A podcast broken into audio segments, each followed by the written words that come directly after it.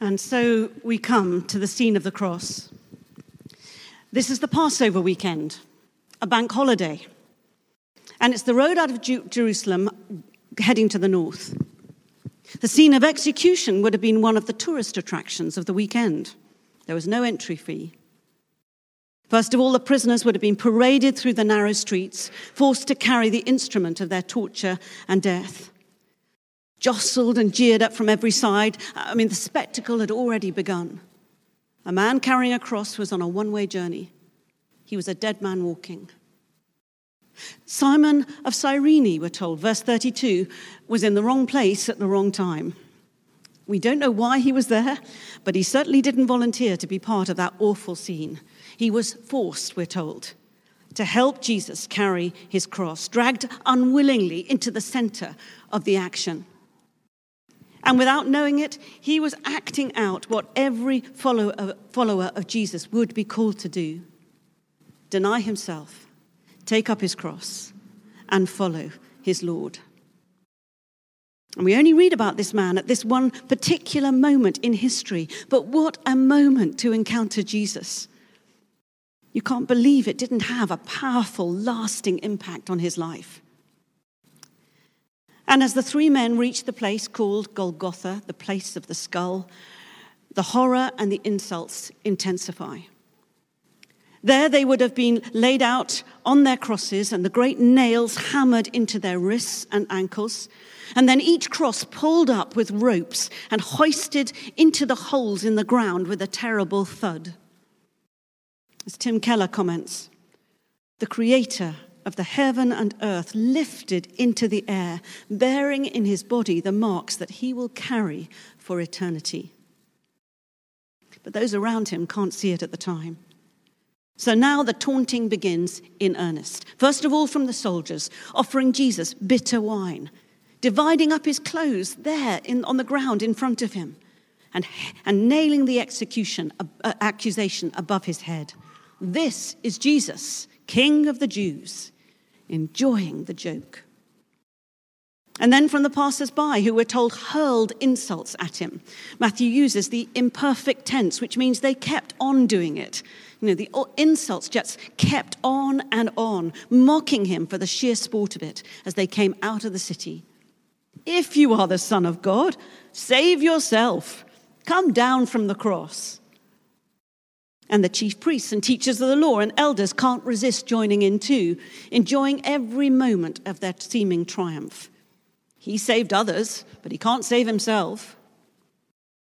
And even the, from the two miserable robbers being crucified on either side of Jesus, they pick up the theme and heap insults on him, verse 44. It all seems so hopeless, so tragic, so final. And at this point, all you can see is, is the pain, the shame, the disdain of the cross. And Matthew paints a very dark picture catalogue of rejection and humiliation. And the final devastating rejection comes as Jesus cries out in a loud voice, verse 46 Eloi, Eloi, Lama Sabachthani. My God, my God, why have you forsaken me? You know, Jesus spoke 21 recorded prayers in the Gospels. But in all but this one, he calls God by the intimate name of Father. At this, at this moment, the moment of greatest need, the bond of intimacy seems to be shattered in the cruelest way. The desolation of separation from his father overwhelms him, and he cries out in anguish, naming an experience that was completely alien to him and quite literally unimaginable for him forsaken. And it's amazing that he still has a voice at all at this stage of his suffering. But we read that it was with a loud voice that he cried out. Uh, the Greek word is megas, from which we get megaphone. I mean, can you even begin to imagine how weak he must have been on that cross? And yet, in that loud voice, he cries out, My God, my God, why have you forsaken me? And there is confusion. You know, some think he's calling on Elijah to rescue him. The more compassionate onlookers see his suffering and offer him some cheap wine to quench his thirst and anesthetize the pain. But Jesus isn't seeking rescue or comfort. As one commentator says, he's suffering, but he knows that was always his purpose and destiny. He doesn't drink wine for comfort, but chooses instead to drink the cup of suffering down to the last dregs in order to fulfill his mission. And with that suffering, all the emotional intimacy between himself and the Father seems to be stripped away.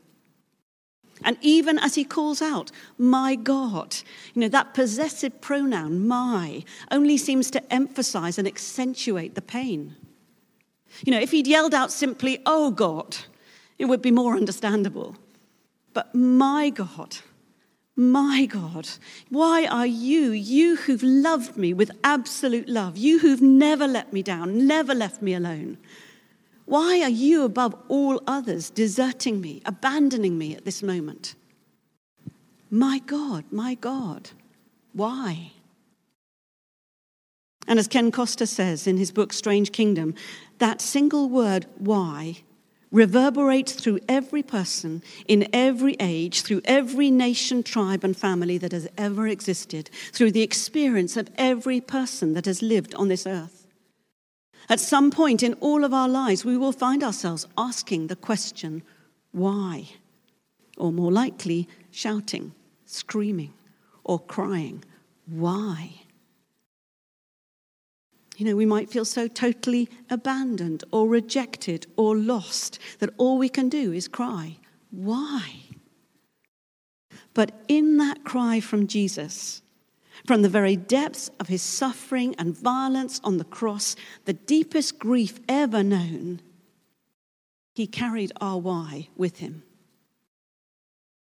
to show us that we're not alone. He understands, He's been there, and He assures us that He will wipe every tear from our eyes. And with his final cry, verse 50, where another gospel writer, John, fills in the blank, we're told that Jesus lifted up his head in triumph and raised the victory cry. Again from Psalm 22 He has done it, it is finished. And with that final cry, we know that he had been forsaken so that we could be forgiven. It had been accomplished. Jesus had carried the punishment that we deserve. He'd carried God's judgment for our sin. He died in our place. It could be rightly said of Jesus that the goal of his life was his death. The whole purpose of him coming to earth was to die. Did you know that his name, the name Jesus, means God saves? And you may remember the angel's words to Joseph, his father, when hearing, you know, the shocking news that Mary, his fiancée, was expecting a child. The angel says to him, She will give a birth, she will give birth to a son, and you are to give him the name Jesus, because he will save his people from their sins. It was all foretold. God had a purpose and a plan to send a savior, a rescuer. And this was the moment when it all came into being the most momentous event in the history of our world. And who was there to witness it? A motley group of people. But it's Mary Magdalene who stands out from the crowd. Her devotion do you remember, shown earlier with that extravagant gift of perfume poured out over Jesus? And now her continued resilient love. After all that Jesus had done for her, she just wouldn't leave him.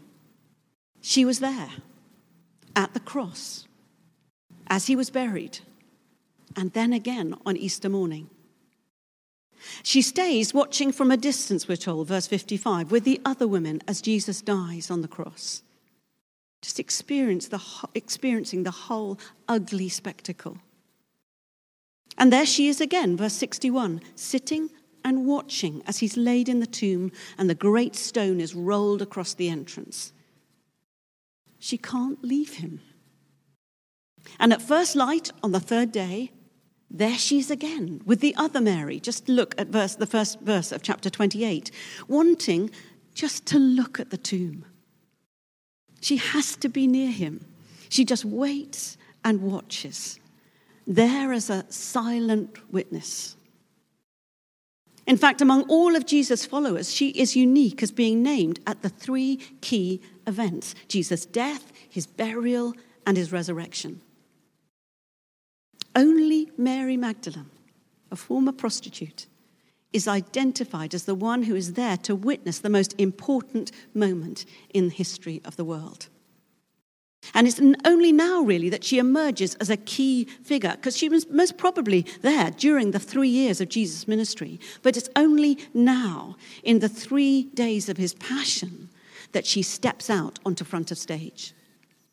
And when everyone else had left, only she refuses to leave Jesus. The first to greet Jesus as he emerges from the tomb. She doesn't leave his side.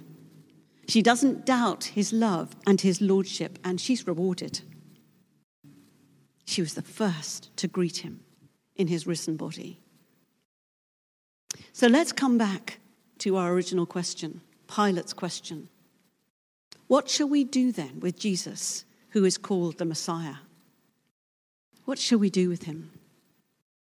Will we resolve to trust him through all the thick, the ups and downs of life, the thick and the thin, the things that we don't understand, the things that hurt us, that cause us pain, that cause us grief?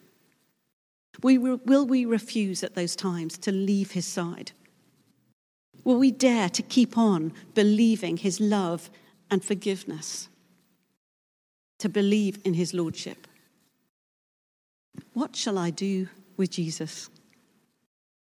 The only question that counts in all of our lives.